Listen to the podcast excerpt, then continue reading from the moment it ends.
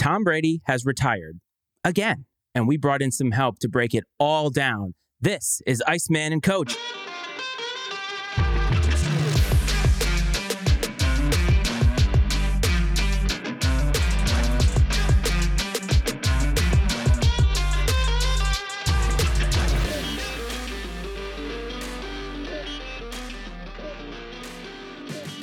What's up, everyone? Welcome back to another Iceman and Coach. It is me, Matt Frates, the Iceman, and the coach, Brad Powell, is with us. Coach, how you doing, my man? As I always like to say, it brings a smile to my face to see that Busch Light flag right behind you. Iceman, the pleasure, as always, is all mine. I am doing well here. This may be the last time you see me in this setting. I've got some goodies on the way. There may be a transformation taking place this week to the little home studio. Other than that, it's been sort of a, a slow and quiet week here at the coach's compound. Nothing too exciting, but no, sometimes you know on that front, no news is good news. On the same front, we're not alone today either. We are not alone today. We actually brought in some help because when a player of Tom Brady's caliber retires twice in a lifetime, we need to bring a guy in who knows eras of football and can break it all down for us. So today, special guest, friend of the show, friend of me too, is the co-host of Political Football, Cleve Wason. Cleve, welcome to the show again, my man, but the first time as this three-man wolf. Hey, what's up, guys? What's up, Coach? Cleve doing well, man. Good to see you. Good, good to be seen. Good to be seen. Hey, man. Um, I just got tip shame. As in, Went to pick up take. Yeah, went to pick up takeout, and I don't know if this is a thing or you know you guys can enlighten me or not. But uh, picking up your own takeout, guy asks for like you know you run your card or whatever. The tip thing comes up, and I'm like, you know, I automatically go to zero, and the guy like looks at me like, how dare you push zero when we're bringing your food from the counter, from the back counter to the front counter. Is that a thing now? So, was this one of those iPad deals where they put it in and flip it around for you to choose your tip on the screen? Okay, Some, yeah, some similar to that. so that's one thing. I realize those are everywhere right now. And they're at concessions at, you know, I go to the Bradley games, they're there. You go to the Notre Dame games, they're there. They're everywhere. And never in my life have I tipped a concession worker, but they basically force you into it. I, I don't know if the software is set up to automatically do that or whatever. And I'm a coward, man. I'm such a coward. I like Oh, 10% or whatever. It gives you the opt-ins, you know, 10, 15.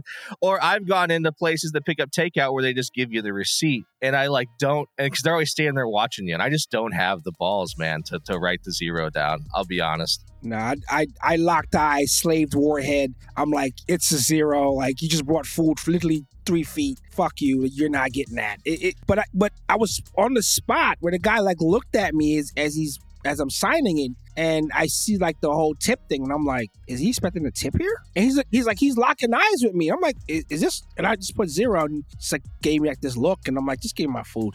No, he's like Rob Schneider in Home Alone 2 when he holds his hand out for Kevin to give him a tip and he gives him that like fruit stripe gum. I mean, that's basically what you just did to the guy. But I will say this I'm generally an over tipper, especially for things like delivery and so forth, because I feel like, hey, you're delivering my food to my home. I'm way too fucking lazy to go out and get it. But if we go to the store, I'm actually making the effort to go to the store and all you're doing is sliding the food across the counter. That to me is not tip worthy because I know that you're making well more than minimum wage. Generally speaking, the people that you tip are the people that are not making that kind of money and you're kind of giving them a little bit, you know, a little bit extra because you know they're not making that much and they're doing something that you yourself can't do. Like I remember when I got into college and my friend said, I don't tip my hairdresser. And I'm like, what the fuck are you doing? Like this person is cutting your hair. You could look like total shit when you leave here, but because of them, you look good. How are you not tipping that person? So as somebody who generally over tips, especially at the holidays, I do have a line there and it does bother me a little bit because when they flip it around, it's like, no, I'll take a paper receipt. Like we don't even have to have to answer this question. So Wow. let me let me add a layer to this. Okay, I heard this line for the first time on what would have been Saturday or no Wednesday, last Wednesday night, Bradley game, and I go up there. You know, me and my dad have a routine. We go in the door, we go up to the line. I get him a, a regular root beer, and I get two Busch Lights. I mean, it's just clockwork, standing order. And the young lady that you know is operating the iPad, as she spins it around, she rattles off this spiel at me that I have not heard ever. And she said something along the lines of, and very quickly, the tips that are placed on this device do not go to me. However, I do accept cash tips. Like something like that.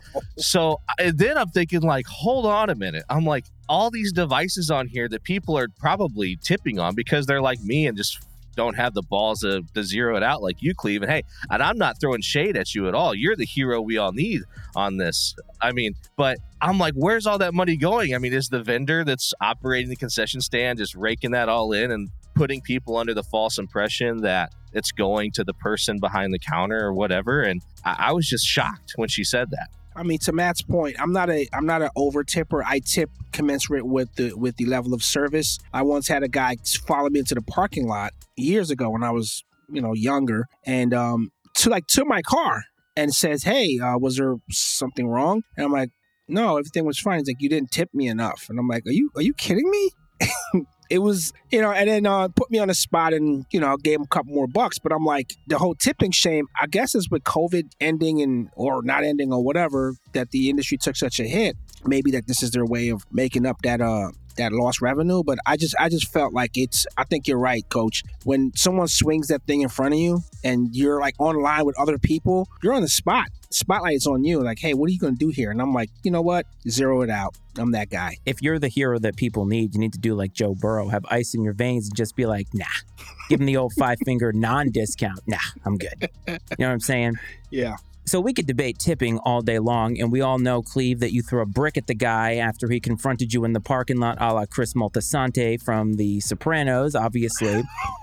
and speaking of gangsters, Tom Brady retired. So Yeah. Tom retired for now the second time, and I joked at the top of the show that you don't generally see these people retire more than twice, and we've gotten to see Tom Brady retire twice. The first time I think was leaving the door open. There was a lot of shenanigans taking place. I think this time is for good. What generally happens in this particular instance is we see people taking shots at people out the door, trying to compare legacies, everything. Instead of just appreciating what we have seen, which is the greatest quarterback probably of our generation, one of the greatest winners ever, we're taking shots at him left and right. And I thought this was a perfect time to bring this up because the Hall of Fame class is coming up very, very shortly. They're down to the finalist list. But Tom has a lot to talk about. We could probably do a whole mini series on Tom and his achievements over the course of his career. And I think that maybe this isn't quite what he expected, but he's really going out on top if you think about how he was playing at age 45. So, Cleve, I want to get your thoughts on Tom as a lifelong Jets fan who watched him basically carve them up Sunday after Sunday, year in, year out for 20 fucking years. so obviously, um, Tom's career is just like most people. You don't appreciate it till it's about over. And I got to kind of like root for the guy. I can't believe as a Jets fan I'm saying that out loud, but just the accomplishments because um, I believe the guy's had three Hall of Fame careers. If we want to, if we want to put it into into uh into his life um, chapters there. Um, and just to kind of go on what guys do with retirement, um, Sugar Ray Leonard with, uh, retired seven times just for, for you to know. And, and that's coach, that's a real thing. Guy seven times announced retirement and just kept coming back for whatever reason. But anyway, w- with Tom, it's a special thing. I think for doing what he has done for so long and the sacrifices that he has made, his family has made, his friends has made, you know, it, it, it is time to go out. To Matt's point, I don't see it as he could have went out with the Super Bowl. He could have rode off into the sunset and just been done with it and and that's it. But to let Todd Bowles define your last season, technically, and to go out the way they went out, I I personally wouldn't have wanted that. I wouldn't have wanted that. And um, I wonder if he's going to retire as a Patriot or a Buck. I think that he's kind of the victim of the way the last couple years has played out, right? If he would have won another Super Bowl after he came back, everyone would have been like, "Oh man, look at this guy. He's a legend." I mean, he retires, comes back, wins another Super Bowl, but just the fact that his life, especially his personal life, played out so publicly with the divorce and then you know the season itself. I mean he didn't play that poorly. I mean he was still playing at a high level especially considering his age but just the whole dynamic there in tampa it was just kind of a, a, a dysfunctional situation from the get-go beginning to end. And I think that's kind of tainted it a little bit, not in a serious way. I, and two, three years from now, we won't even remember any of this. You know, we'll just be looking back on Tom Brady being great. But, you know, with recency bias and seeing what it is right now, I can see why people are critical, but I think that will fade and he'll ultimately be remembered um, as the legend that he is, as the greatest of all time. Thing about it though is so few guys in these gladiator sports get to choose how they go out. Cleve talked about Sugar Ray Leonard retiring seven times. In boxing and combat sports in general, mostly the ring retires them. Yes. and it's a bad incident that retires them. And Tom, while maybe not having the success he was used to his first ever losing season in his last season, he was playing at a high level. I would say he was probably playing at a top 15, top 10 level still. At the end of the day, he got to choose how he went out, and he didn't go out on his back the way a lot of players do via injury, getting too old, getting benched. He never held a clipboard after he took the reins in 2001. And I think that that is a very special thing. And if you ask a lot of these guys who probably went out with a whimper, they would actually probably take what Tom went through outside of what they ended up having to go through when a lot of these guys are broken. Mm-hmm. And Tom is getting to actually retire in relatively good in a relatively good place and maybe yes his personal life needs a little bit of fixing but now he can take the time to do that but he got to go out in his own way and that's very very rare at his age at age 45 yeah, I agree with that completely. And I think one thing, a dynamic that's come to mind as we've been having this conversation, you know, as we talk about Tom Brady, you brought up Sugar Ray Leonard, right? And it makes me think that the greats are the ones that seem to have the hardest time walking away. You know, you look at Jordan. Now, granted, there's just some conspiracy there of what that maybe entailed. Uh, Favre, right, was kind of in and out. You know, you had Brady here. Now, Favre, we could argue if he's a great, I guess, but I feel like the guys that are at the top, you know, at the top of the mountain are the ones that seem to have the hardest time walking away and staying away. And I feel like maybe even in the NFL, not so much retiring and unretiring, but hanging on longer than they should seems unique to the quarterback position. I feel like a lot of other positions, you know, when their time comes, they leave. And maybe it's because the game is more physical for a lineman or a running back. And so their body really does, you know, like you say, the ring retires them in a way. And quarterbacks, you know, especially the way we protect them these days, they convince themselves that they can still do it at a high level. And most of them can to for the most part in the right situation it's just an interesting dynamic, I think, to think about, not even just in football, but across all of sports. So the other day, obviously, when he retired or made the announcement, I can't remember what day it was at this point. It all sort of blends into itself. But if you went on television, every single show was talking about Tom Brady. Now, there are some shows in television that get off on being inflammatory, and I think First Take is one of those. And on the day Brady retires, it just so happens that First Take has Mike and the Mad Dog on with Stephen A. Smith. and they asked Mike Francesa, who is a longtime sports radio broadcaster, probably made sports radio what it is today. So I'm going to hand him his flowers before I take a shit on him.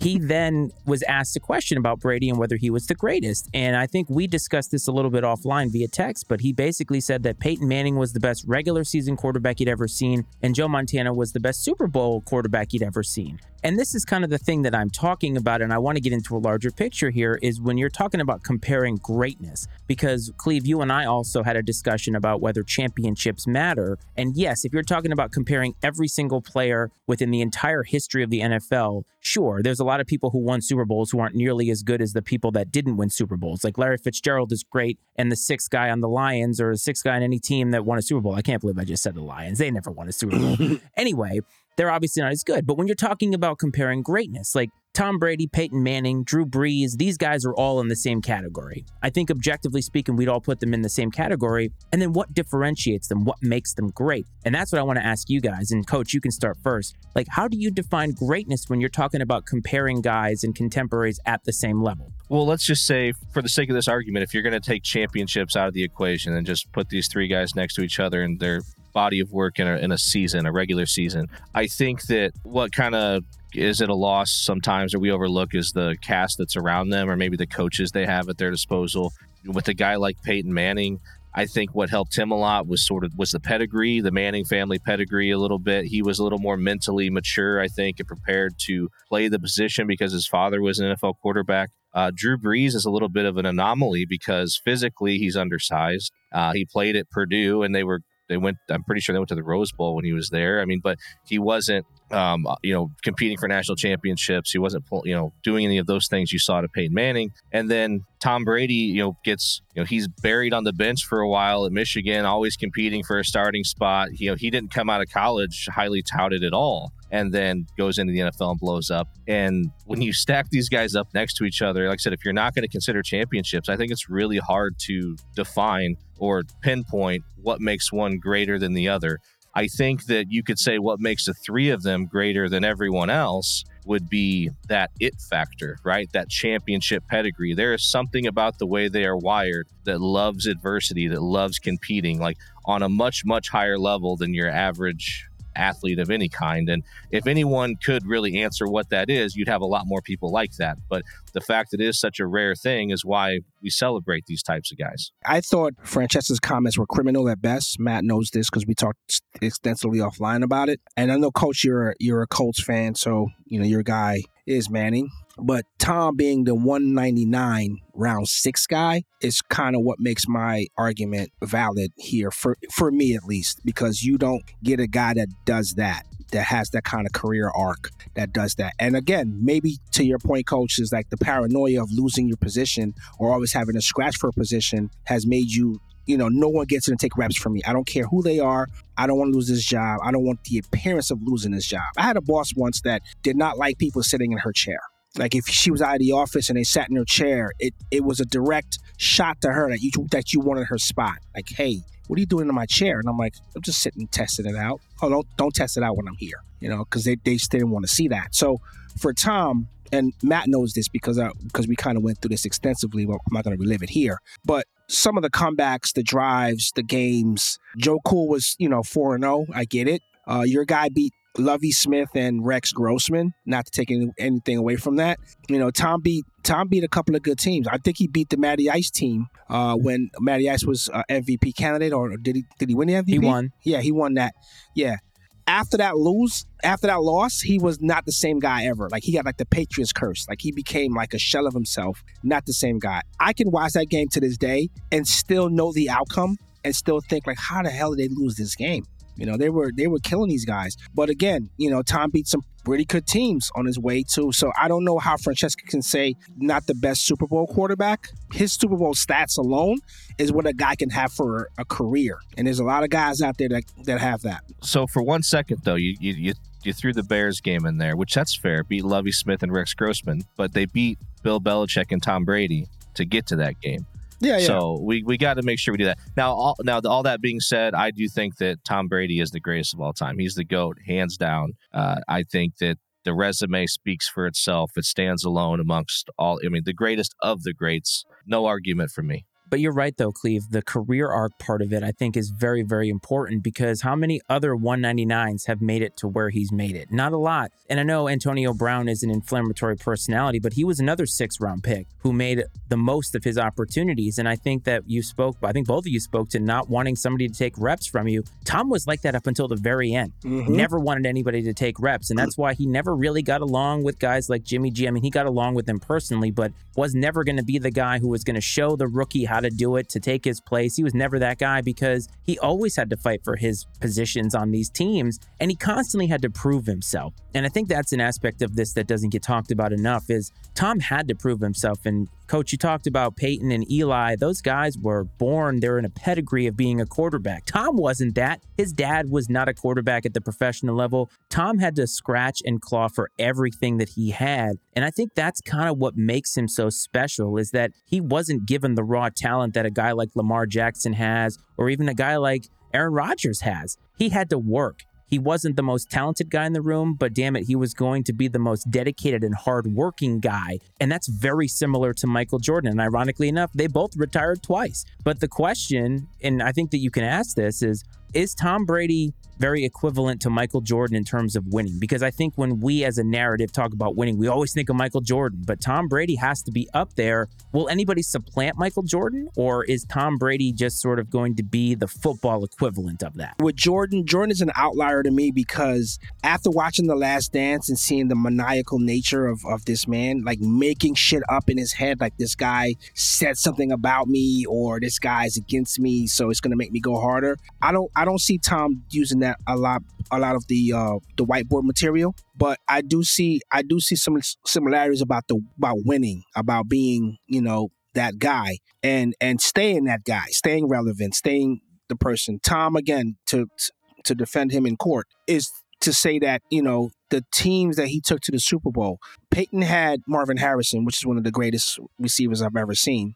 Brady had a cavalcade of guys coming in and out of that lineup. Some years you couldn't even name a guy as a number one, or you had a number one and then there was just a couple of guys around that, and they willed those teams. Obviously, the the coaching uh, plays a part in that, and again. Dungy was a great coach for Peyton. So Tom was blessed with having a great coach, but again, he had to go out and execute the game plan. He had to go out and, and, and play. Um, so the, the Jordan comparisons a la The Last Dance is kind of a little off for me because again, Jordan took it to another level and another darker place where you know I think he was cut from his high school team, didn't tell his his parents, and then he was kind of like faking going to practice or whatever until. But then his Hall of Fame speech, he just he just flame based everyone on the way out.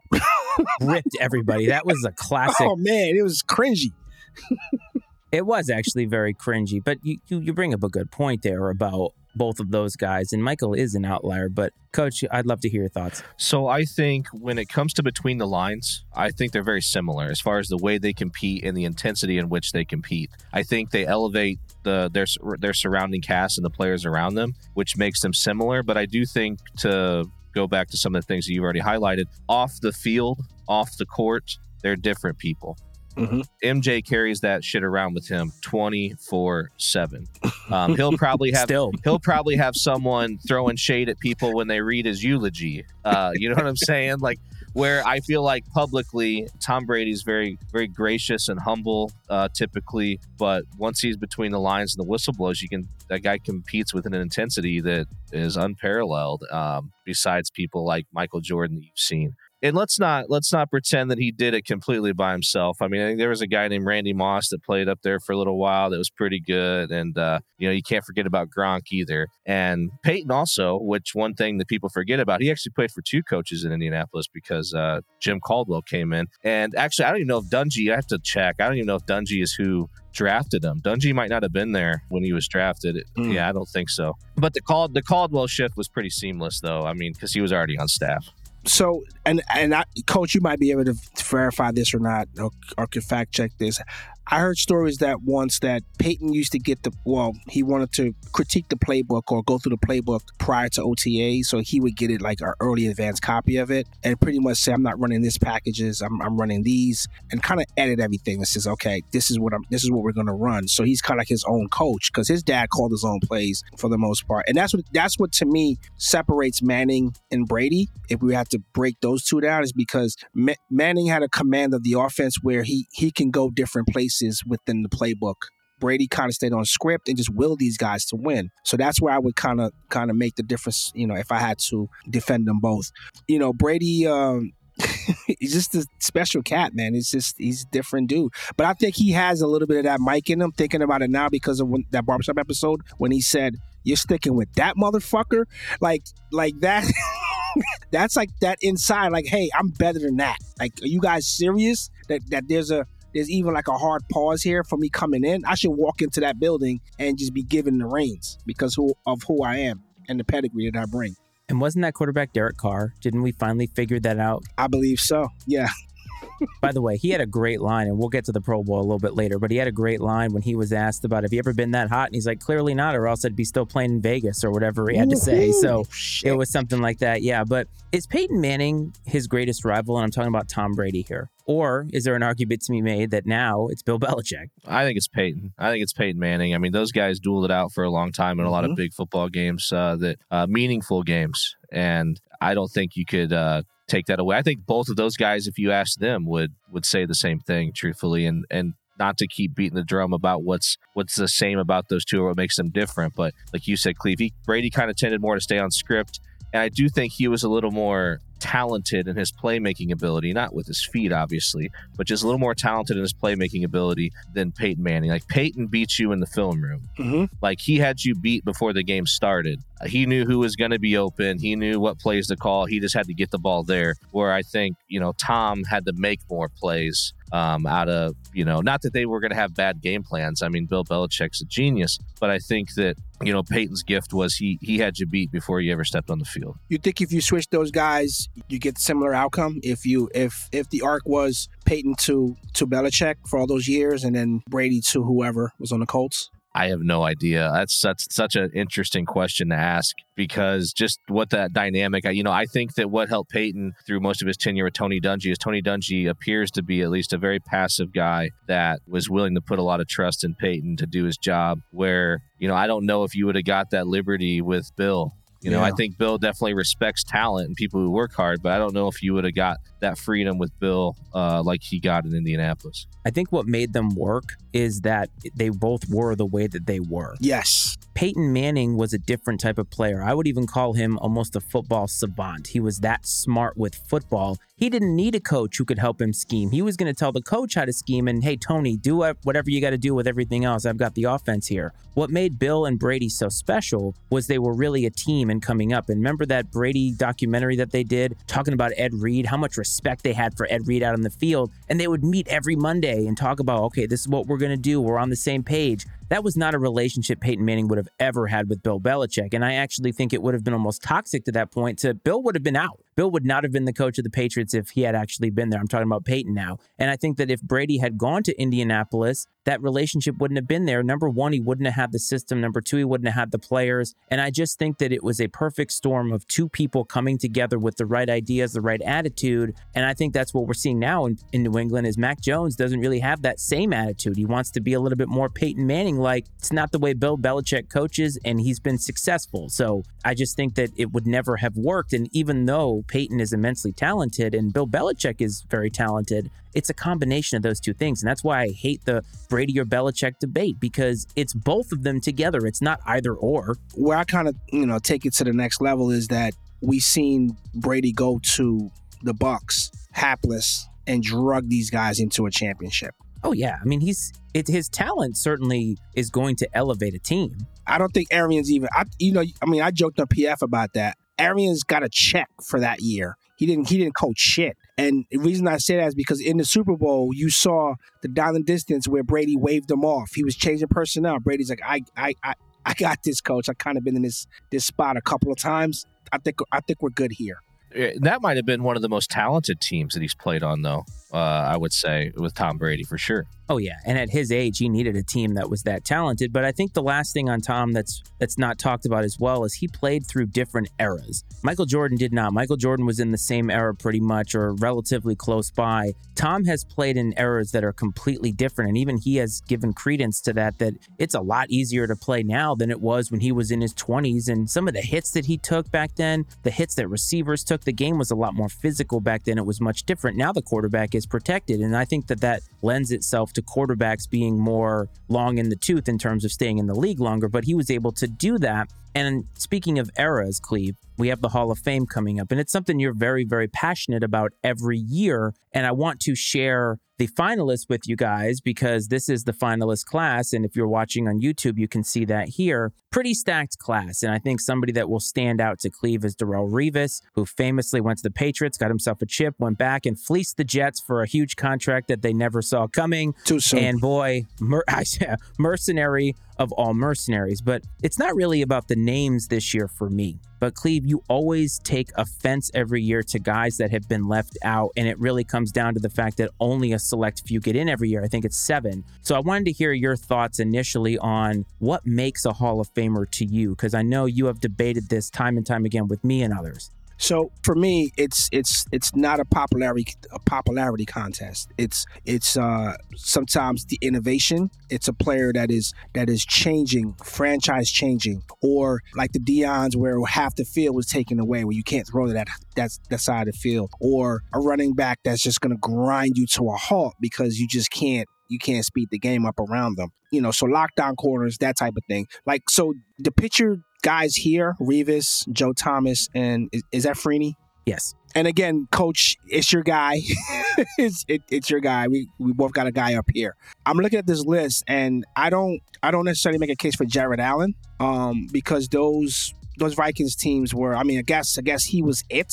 I don't have a problem with this list per se for this year. This is the finalist list, so they still have to vote on this. Yeah. So Jared Allen is probably the one that for me stands out where I, I don't know if he's a I'm not saying he's not a Hall of Famer, but maybe I don't know the, the list of people that didn't make the cut to this level. But to answer your question, um, Matt, uh, to me it's it's it's again, you know, something that changed again. Like for me, I think Michael Vick is a Hall of Famer. And people look at his numbers, accuracy, his, you know, the winning percentage, stuff like that. But again, he changed the game. He changed the game for for the Lamars of the world. He changed the games for for some of these other quarterbacks that um that are, you know, fearless to run out of the pocket but he, he did have an arm. I think with with someone like him, just using him as a as a, a, test subject here, that he didn't he didn't put into the studying, he didn't put into the practice, he didn't put, he was just raw talent, and you know that that got him that far. But to me, the Hall of Fame is always um, guys that that change the game.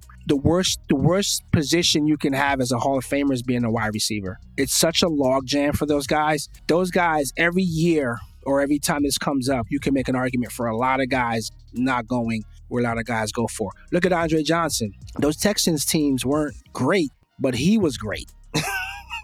you know, he was great. You know, so yeah, you got to look at it like that. Um, but for me, in a nutshell, you changed the game. You were you were a someone someone was scheming for you. Hey, where's this guy at on the field? Or, or or we have to draw a circle around him on the whiteboard. Like, hey, this guy can't kill us this Sunday. No, those are good takes. And you know, when you talk about that, I was looking at the list as you were mentioning, you know, guys changing the game, and I'm sure you could make an argument for every guy on that list, um, an impact they had on the game, or um, how important they were when it came to game planning and scheming. But ones that kind of jumped off the page, obviously, Darrelle Revis uh, was a guy you always had to know where he was when the ball was snapped, and then to bring up, you know, my guys, you know, Dwight Freeney's on there. Now, obviously, Dwight Freeney, an all-time great pass rusher, but someone, if they wanted to argue against him, could say, well, yeah, but the Colts were usually up by three touchdowns, which allowed him to just be able to tee off and go do his thing. Did he, you know, was how much was that him or how much was that the offense setting him up to be able to do that? But I mean, there have been a lot of other pass rushers that have played for teams that lead a lot that don't do what he was able to do. So that's one I could see making an argument either way for. And even Reggie Wayne, like you said, one receiver is a logjam, but two, you could say, well, how much, you know, is it is it the fact that you were great, which I mean Reggie Wayne's great, or is it that you had one of the greatest quarterbacks ever play the game throwing you the ball and you were lined up opposite one of the best receivers ever play the game in Marvin Harrison? You know, so a lot of times you were probably had the number two corner covering you with number one receiver talent and yourself and one of the best quarterbacks ever. So there's a lot of factors you could look into to pick a guy apart if you wanted to. One that kind of caught my attention though was Devin Hester. And initially I'm like, no. But then when you started talking about changing the game and having an impact on the game, field position, field position. I mean, he changed the way people treated kickoffs. I mean, you did not want to kick the ball to that dude ever. I mean, the Colts found that out the opening kickoff of the Super Bowl uh, when he took it back to the house. I mean, obviously, it didn't still didn't work out for him, but uh, you know, Tony Dungy talks about how like last minute someone talked him into kicking the ball to him. That all week long they talked about how they weren't going to kick the ball to him. No way, not a chance. And somehow, like in the locker room before the game, someone's like, you know what? Screw it. Let's just kick it to him and, and we'll stop him or whatever. And there then he housed it. By the way, you guys want a great poll here? Dwight Freeney was on that Falcons team that blew the lead to the Patriots in 2016. There you go. yeah. But I think when it comes I, I think when it comes to the Hall of Fame though, I, I think that there are guys that for whom statistics are a major factor in it, right? Like we can look at their stats and know that they are great, but then there's also guys that have both stats and greatness. They change the game. I know I know Cleve you initially were not big on Calvin Johnson being a first ballot Hall of Famer, but then when you started to think about just how different he was and every other guy contemporary during the time in which he played and for the crappy teams that he played on, his career is then put into perspective. And a guy that is on this list, Torry Holt, that you've been advocating for for years, when you see that he was on the greatest show on turf, a lot of other great players there, and then he becomes part of that logjam that you talked about because there are so many other great players in and around him, that type of thing. And I think that it comes down to sometimes notoriety. Like Michael Vick is famous because he changed the way that the game was perceived. Lamar Jackson gets to be Lamar Jackson today because Randall Cunningham and Michael Vick made it so, really. And I think those things are taken into account. If you look at the NBA and you look at basketball, a guy like Yao Ming gets in not because he was statistically dominant, won a ton of championships, but because he brought the game to China. He brought the game overseas, and that changed the functionality of the NBA completely, and it can't be disputed. I think what makes the NFL Hall of Fame so awesome to me is that it's a committee that actually thinks about this and they debate guys. And the famous story, Peyton Manning was 13 seconds. That's how long it took them to do it. It's 13 seconds too long, in my opinion. But uh, the the idea that they they talk about these and these guys get consideration instead of baseball, where it's a bunch of writers who maybe have a personal vendetta against this guy and say fuck him, I'm not going to vote him in. I like this method a lot better because I think these guys, whether they make it in or not, they get true consideration in front of people who I think respect the game and know the game. Now my my only rub every year because I'm you know I'm 49 years old is a lot of the old timers.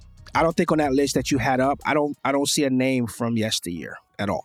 Yeah, I don't know how that works. Yeah, I'm pretty sure there's some guys that don't get in. I don't even see contributors or or, or whatever that they normally would put up. But There's a separate list, I think. okay, Of the, I believe so, because I looked it up earlier. There's a there's a few guys because they call it something different. They call it like legends or something, or something like uh, that. or, or whatever. And there's three or four guys I can't recall their names. And then there was one person that was up for consideration as a contributor. And to your point, Matt, the exclusive entry to this club, obviously, there's thousands upon thousands of guys who have played in the NFL, right? And you only get this handful of people that go in every year, right? You have to wait your turn or whatever, you know.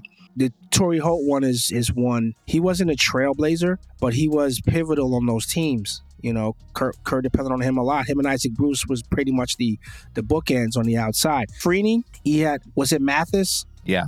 So you had a great guy on the other end pushing you some of that traffic where he's flushing the guy to your side and you do that. I wouldn't have gone with uh you guys are up big and you know he can do that. I would say Freeney gets in over Allen and that's just my my take of the dominance because I remember those teams um I mean, you guys had uh, what was the guy? You had a hard hitting safety, and it's uh Bob um Bob Sanders. Bob Sanders. Yeah, like those that defense was ridiculous. But on Minnesota, I can't name another guy other than Jared Allen. So you you got to do a lot, and I get it. You have to do a lot. But even looking at this list, there are two guys that stand out to me for different reasons. First one is Patrick Willis, because I think Patrick Willis retired at like 29 or 30, and he was one of those guys that started this trend of certain players being like, you know, I've gotten mine and I'm going to get out. And Cleve and I have talked about Aaron Donald and how after that Super Bowl, I might have just pieced out of the league because I got mine. I'm relatively young. Let me live my life. The other one is Joe Thomas because Joe Thomas has been famous for losing. He has lost a lot in his career, and almost every other guy on this list has either been to the promised land or sniffed it, been very, very close. Joe Thomas, I'm not even sure he made the playoffs, but maybe one time.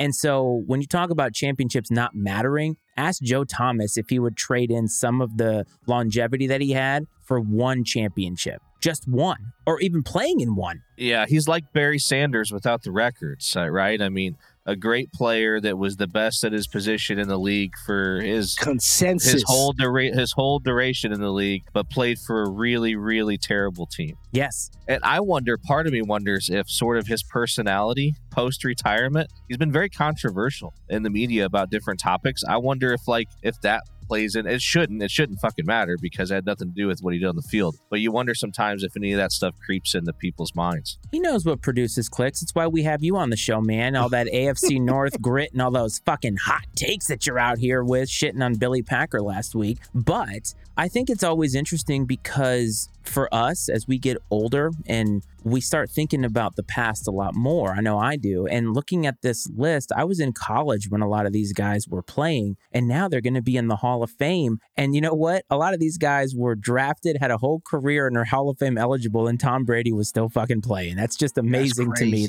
It isn't it though? That's I mean. Calvin Johnson had that. He was he played in college, was drafted, had a career, and became eligible and voted into the Hall of Fame in Tom Brady's career. Jalen Hurts played his entire career up until this point and didn't didn't see the Cowboys' greatness.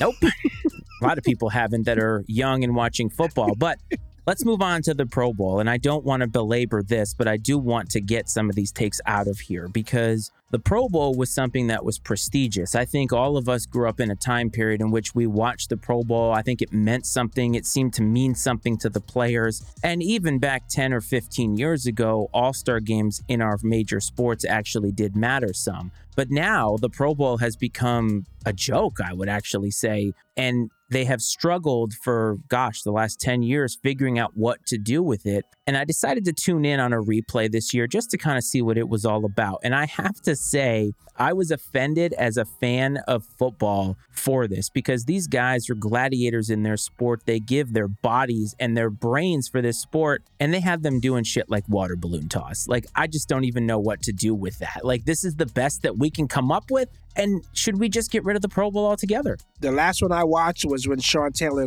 brought, brought the wood with him. That was the last one I actually watched. After that, I stopped watching the Pro Bowl. To be honest with you, I didn't care for it. Um, I know these guys, you know, they got a vacation to Hawaii or wherever they went, and that was it. But again, you guys, you know, these, these guys played 18 weeks of football, most of them, and then another add the preseason in there, or whatever, couple of games there, and you're asking them to play football, some more football. So I get, I get what why they want to do something else with it. But yeah, Matt, like a water balloon, like come on, like I mean, just stop, stop. Yeah, I think the NFL is having a hard time trying to figure out what to do because football is unique in the way that it's so physical. So you can't play it in the middle of the season like you do in all the other major sports. And even at this point in time in the year, you don't want to go out there and and suffer some sort of serious injury because it could put you out for next season. And then another thing that is a factor is football is not one of those things you could just show up and play. Yeah. Right. I mean, yeah. You, I mean, you have to scheme. There's game planning, and that's why you, the Pro Bowl is not a good game because it's such a generic game plan. Uh, it's basically, I mean, it is. It's a glorified scrimmage on its most basic, simple level. You know, they're showing up. Every guy knows how to run inside zone, outside zone, run a few passing concepts, and that's it. There's no game planning to avoid Darrelle Revis or Darrelle My goodness, Daryl or his brother Daryl, either one. Jesus. We're back to uh, Jake Herbert, Justin Herbert. so Lamar Chase and Lamar Chase. I mean, just all the great man. I, I think that the fact that football doesn't lend itself to like a pickup game, uh, at least at the pro level, it, it makes it hard to have any sort of respectable Pro Bowl All Star game type of event. So I do think they're grasping at straws, trying to figure out what to do with it. Now I think sh- it should still exist, at least in, in, theory, as like an honor, like you're you're an All Pro um, in that sense. But yeah, just name yeah, just name guys to it and call it a day. But to give a guys a, a, what is it, seventy six thousand, eighty six thousand dollars for the winners and then forty something for the losers, that's pocket change for for these guys. That's pocket change for some of these guys. There's no there's no guy out there that's panhandling for that kind of money, risking blowing the knee out or or or you know breaking their back or whatever. But again, even a flag football game is still still a little risque. Yeah. you want to say that? Oh man, I, a couple of plays, I was like, Chris, if I were a coach on one of these clubs, I'd be like, uh, why is my guy out there doing this? And she's like, exactly. Yeah, but they could get hurt doing anything at any time. And I'm like, yeah, but this is avoidable. Like this is completely avoidable. You do not have to go to this. This is not something you're required to do. And I mean, Tyreek Hill got laid out in this game. He is the number one receiving option for Tua, and they're on thin ice as it is. And do you really want this guy taking a big hit in a flag football game that doesn't matter for anything? Right. I tell you what they should do. What be more what would be more entertaining and probably serve an actual purpose to some degree. Take the bottom 20% of players in the league and put them on the field. They're they're going to be willing to play for that extra cash probably because they're probably not very well paid and it's one last chance for them to maybe demonstrate their skills and and stay on a team or make a different roster going into next year. Let's do it. The Eli Apple Invitational, is that what I'm hearing? I think it'd be wonderful. I'd tune in to watch. You would, man. You also want to see guys from the Steam Fitters outfit playing football up in Pittsburgh and Cleveland with the AFC North. You want to see the big, you know, smokestacks behind them. Man, you're into all this other kinky shit. I'm not even sure I can get into this right now. But I will say this though, I do like watching some of the skills competition, but when they're actual skills, like I was watching Jared Goff and I'm like, you know, this guy got a bad rap for the way that he played in or with the Rams, and this guy can throw a dime. Right? This guy has a lot of skill throwing the football. So that kind of stuff I do find a little bit fun and they did seem to be having fun with it, but overall, yeah, it's an honor. And you know what? Instead of giving these guys 80 grand, maybe give them health care five past five years after they've retired. Maybe some shit like that. Maybe take care of them. Hey, you make the Pro Bowl, we'll make sure that your life is not fucked up for the rest of eternity because of what you gave to this game. Maybe do something like that, NFL. You know, just a thought. Just a thought. And then the coaches that they name the, the celebrity coaches is always is is that guy what's the what's the comedian's name? The guy that's dating Kim Kardashian. I never remember his fucking name. Oh, Pete Davidson? Yeah. And then Snoop. Snoop, I would say more has more credibility or street cred with that because he was coaching. You know, he's he has like the league, his little league and all of that, and uh, he, he's involved around the country with with football programs for the most part. But I'm like to make these two guys the honorary whatever celebrity coaches or whatever you want to call that. It's just it's a spectacle amongst itself. I would just name the guys to it and call it a day. You know, if you want to make the skills competitions really good, then let's do that. Where these guys are gonna, you know, this receiver is gonna pair with this this corner or this safety, and it's just them on a route and then see who, who can win the route or, or whatever. Or have quarterbacks just go through a trivia thing where they got plays for a situation down the distance and they got three three chances here for a successful play based on what the fans voted. Okay, 94% of the fans would have voted for this play, you pick that play. And if you picked another play, then defend why you picked that other play. So we can see the mind of a quarterback, what these guys are seeing out there. You know, like Peyton would be great at coaching up that because again, he's, you know, he's dissecting. He's looking at nuances like this guy's feet are flat here on this route. I'm gonna beat him to the post. Shit like that. It's just to watch these guys just play more football, I get it, but I'm like, to Matt's point, for what? Like you, and then you're unprotected. Like you're not even wearing pads. Like you, you can roll your ankle, you know, roll your shoulder. Like you can, this shit can happen to you. I think it should be more about the fan experience, Yeah. and they should have an area where you could bring out, you could pay twenty dollars to try to block J.J. Watt. Man, this got dark. Or tackle Derrick Henry. All right, to tackle Derrick Henry, yes, or line up and and cover, you know, one of the great receivers in the league or whatever the case. I think that would be fantastic. Uh, another thing, I would pay a good amount of money to watch. Yes, but you know what else would be fantastic, gentlemen, is watching an actual football game that matters, and that is the Super Bowl coming up on Sunday. I don't want to get too much into it because we all three of us will be on a fun little broadcast on Sunday. However, one of the stories coming into the game is Eagles offensive lineman Josh Sills getting indicted on rape and kidnapping charges. Man, you never want to see that, and talk about the worst possible fucking time. Yeah, I'll be honest. I don't know a lot of the details here. You guys are gonna. I mean, I've seen the story, but uh, beyond that, I, I don't know. I mean, all I'll say on the surface, like you said, it looks terrible. I mean, yeah, the timing is terrible, but either way, whether this happened now or happened in April, it, it's awful, and it's just it's sad to see. It always behooves me to, to think of when something like that lays for dormant for so long. And then at the like you said coach the timing of like when this gets released. I mean this this guy's on the precipice of playing one of the greatest games of his life probably for you know his only time that he probably could do this.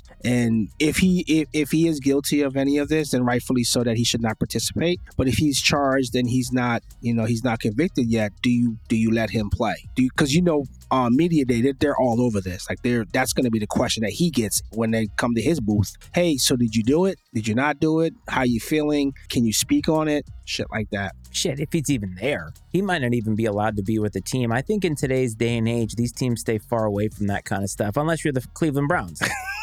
man Exactly, and that's that's what sucks, though. That's a good point, Cleve. Is what happens uh, in these circumstances? Do you say, okay, well, we can't have a guy on the field that may be guilty of this, yeah but what if he doesn't play and it comes, you know, he gets exonerated, and there you go, you've taken away this guy's only chance to ever participate in the Super Bowl. Now, obviously. As we all agree, I think that if he's guilty, then he should be prosecuted to the fullest extent of the law and should not be a member of the National Football League in any capacity. But it's just it's it is interesting. It's something you do have to consider, especially with the timing uh, of everything. I mean, don't forget, Bill Belichick famously benched Malcolm Butler in a Super Bowl for something less than rape and kidnapping charges. So I think coaches are not above doing something like that, but I'm not sure how much effect this will actually have on the game. And I actually am kind of intrigued by this game. At first, I wasn't really jazzed about the matchup, but when I thought about it, Brady retiring to go back to the top of the show, and now this Super Bowl is showcasing the future of the NFL. And I think when we look at the players that are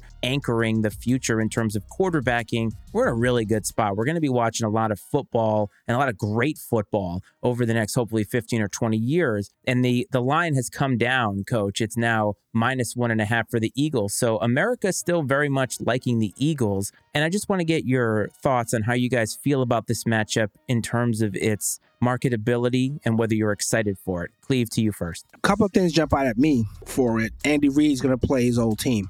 Yes. You know that he that he had his fingerprints on for so long, and he's gonna hopefully go back there and and uh, I'm sorry when when they win, you know that, that that his his name is is is out there with that. The Kelce brothers, basically, you know, I mean, when I, I'm pretty sure brothers have played in Super Bowls before. I mean, if you go back long enough, there's been that many games where you will find some some people that are related that play. But then also, uh, we have two African American quarterbacks um, going head to head. And to your point, Matt, you got two young guys um, who, who, had great seasons. You know, I looking back at Patrick Mahomes' numbers, I'm like, wow, low key, he threw for five thousand yards. Like what? Holy shit! I had no, you know, I that was quiet. You know, that was quiet. You know, and you know, Jalen Hurts, the MVP season that he had. And again, I, you know, I, I look at that difference, just like like the Hall of Fame. Is it a popularity contest? Are you the real MVP to your team? Uh, so I'm looking at two guys that could have been MV, MVP uh, playing head to head in a great game. I'm, I'm excited for it. Um, usually Super Bowls, eh, you know, you kind of see the same guys whatever again, but this one seems it's it's gonna be it's gonna be pretty pretty pretty awesome. And what I see, in addition to all the things that you mentioned, Cleve, is as I thought more about the game, I was a little heartbroken coming off a championship weekend. It didn't play out as I would have liked to see, but you know the two best teams are there, and there's two great quarterbacks. And kind of it's funny we've covered this span in this episode, beginning the episode talking about Tom Brady and Peyton Manning specifically. We're going to get the opportunity Sunday to see two quarterbacks who who play the game very differently than these greats that we started the episode talking about. You know, Tom Brady goes out, as you mentioned, Iceman, and and here comes Jalen Hurts and Patrick Mahomes, and he's got a Super Bowl under his belt already. This will be his third appearance, so he's not necessarily new on the scene so often we've seen maybe a young quarterback that use their legs more often to play the game differently versus a traditional pocket passer. Uh, and now it seems that the game maybe is finally fully shifted almost to, you know, where these types of quarterbacks that that can use their legs and that are able to make plays in such a dynamic way that, that that's really what's taken over the game. And and that's exciting you know to see that especially on the heels of saying goodbye to some of the greats uh, that have played the position and and how it's evolved right? We we've seen this position go from where you had one Randall Cunningham to we could sit here and probably list off a dozen guys that play the position the way these guys play. And I mean, and even you know, you could even say that about you know, Josh Allen. Josh Allen uses his legs all the time. He's a great passer. He, he his legs help him make plays with his arm. Patrick Mahomes, his legs help him make plays with his arm, and it's it's fun to watch because it adds a whole new phase of the game. It ultimately defenses are going to have to evolve because of it to accommodate for it, especially if it becomes more and more prevalent, uh, where it's not just a uh, I don't know what you want to call it a, a, phase or something like that. I think it's here to stay, and, and it's exciting stuff. Matt and I are big boxing fans, and you don't stand in front of a guy to go toe to toe when you don't have to. So having some movement, having some having some uh, some wiggle, as Dave like to say on PF, having some wiggle in there somewhere. Coach, you made a very good point that you got two quarterbacks that are that are not traditionally going to do what what the yesteryear quarterbacks did. You know, standing in there and taking hits. I mean, Mahomes might with his leg not being, uh, his ankle not being fully fully healed there, but uh, should be exciting. Totally agree with you guys. Now, the three of us are going to be breaking this down from 12 o'clock to 3 o'clock. Coach and I are going to start off the big game pre show bedlam on Sunday. We are going to start off with a few things that I want to talk about. The Icy Awards, Cleve. We are going to be giving out five awards during this show, including but not limited to Biggest Balls of the Year, the DB Cooper Award of the Year, and also, Coach and I together will be giving out Player of the Year. We're also going to hear what I call the cacophony of gasbaggery, which will be a montage of all of mine and coach's greatest lines since we started this show back in October. and we're also going to get into a little bit of football films discussion, maybe even drafting some skill position players from football movies over the course of history. Oh, that's dope. I agree. Either way, it is going to be fun, but we still have one more bit of business before we get out of here.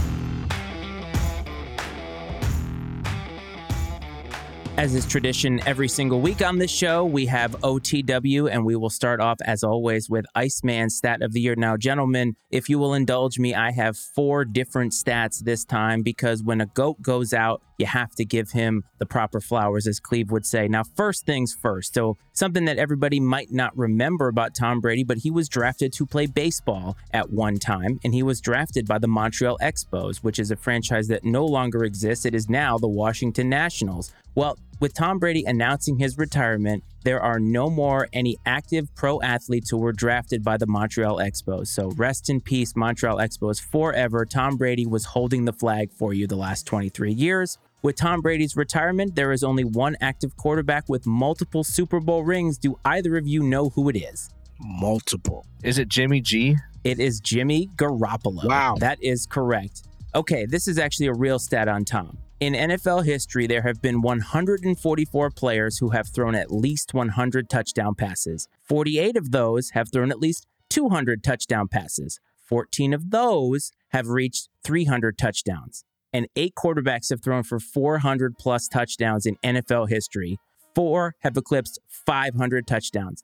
Tom Brady has 649. See, this is this is where Francesa's comments are criminal because he didn't do his homework. God, that that's that's impressive. Jesus. You will never hear me not doing my homework. And Cleve, this last stat of the week is for you. In NFL history, in the Super Bowl era, there are four teams who have gone to at least one Super Bowl and are undefeated in the Super Bowl. Those teams are the Baltimore Ravens, the Tampa Bay Buccaneers, the New Orleans Saints, and your New York Jets. One and oh. zero.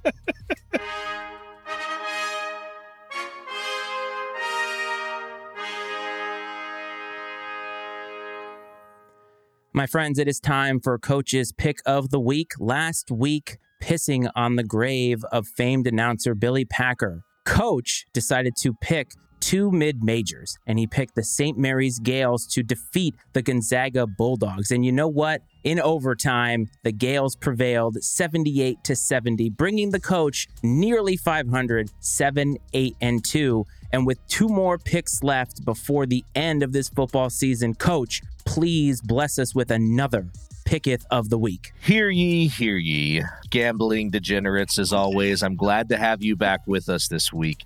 I will tell you this one insider tip there is no gambling market that is more right for the picking than NCAA men's basketball. There are so many games that happen throughout the week. There's no way that Vegas can be right on all of them, and we're going to strike it big again this week. We're going to the Big Ten Conference. The number 24 ranked Rutgers Scarlet Knights travel just down the road from me to visit the Illinois Fighting Illini, who are playing pretty well this year. They've had a few bumps in the road. They've got a young squad, but I am going to take the Illini straight up over the Scarlet Knights of Rutgers. Mm. The Rutgers Scarlet Knights somehow ranked in the top 25 in anything over the University of Illinois Fighting Illini. Coach, so let it be written. Don't do me dirty like that. Don't do me dirty like that. Illinois over Rutgers. Come on now. Illinois over Rutgers. You trying to make the record worse? So let it be done.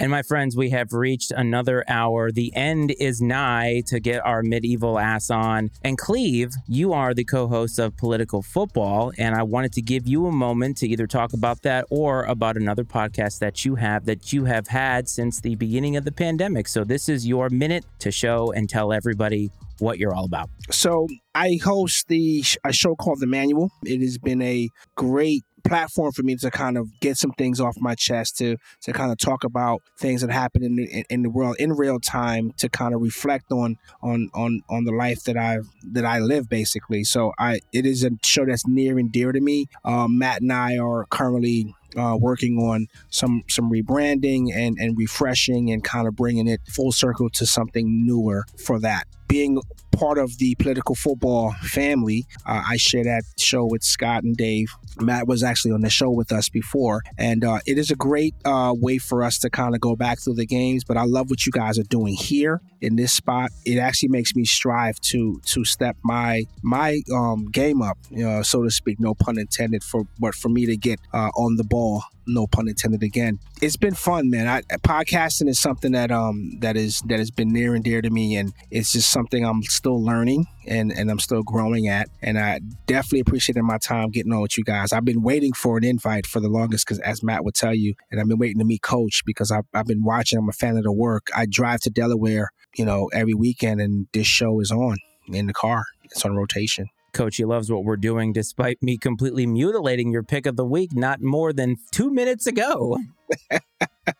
well, you know, if anything, I need to go back maybe and check the archives. That record might be wrong. You could have done me dirty a few times this year, and I just hadn't even noticed. But uh, Cle- Cleve, though, it's been an absolute pleasure. And you said, you know, you have a passion for podcasting, and, and that's a passion that I've been able to develop over the last year and a half or so. And one of my favorite things, as I've said several times, is the people that I've gotten to meet uh, throughout this process, and that's people like uh, like Matt and yourself now, and being able to grow those relationships and just get to know uh, not just people who share the same passion for podcasting, but just all around good human beings, you know. And uh, there's there's a shortage of, jo- of those in the world, I think, and so the more I can put in my corner, the better. And uh, this is a, a, way to do that. So it's been a real pleasure. Loved having you on. I'm certain we'll have you on. Thank you in the future for sure. And I'll need to make sure myself to hop on and check out political football a little bit more. Obviously, your other podcast that you do too. Make sure. Well, can you toss me that name out one more time? I was going to say that the name wasn't important enough for you to remember. That's good. I've heard political football a lot, so it's just ingrained. It's called the manual. Gotcha. All right, the manual. I didn't want to butcher it. I figured this admitting I didn't remember what it was is better than butchering it. We keep it very simple. We're actually working on the on, on a on a name to to kind of because uh you know to Matt's point, you know sometimes it's hard to find certain things when you have a name that generic. Uh, so yeah, we're working on. I'm I'm I'm I'm very receptive and very open. And again, we started this journey together, and it's been um it's been it's been one hell of a ride, man. I'm, I can't wait to see where it goes it certainly is not over. So if you want to support Cleve, definitely check him out. The Manual Political Football. You can find those wherever you find your podcasts. Always support the Pub Time podcast. They go live usually every week. Brad, you guys have been doing a lot of fun stuff. So find them wherever you find your podcast. Please support this show on Apple and Spotify. Click that follow button. Give us a little bit of rating, even if it's one star. I'd prefer one star over nothing. So don't say nothing. Don't be silent. And please visit mattyicemedia.com to support all the other podcasts as a part of our network. It has been a pleasure to the listeners. I hope this finds you well. Hope that this finds you safe. And until next week, this is Iceman and Coach.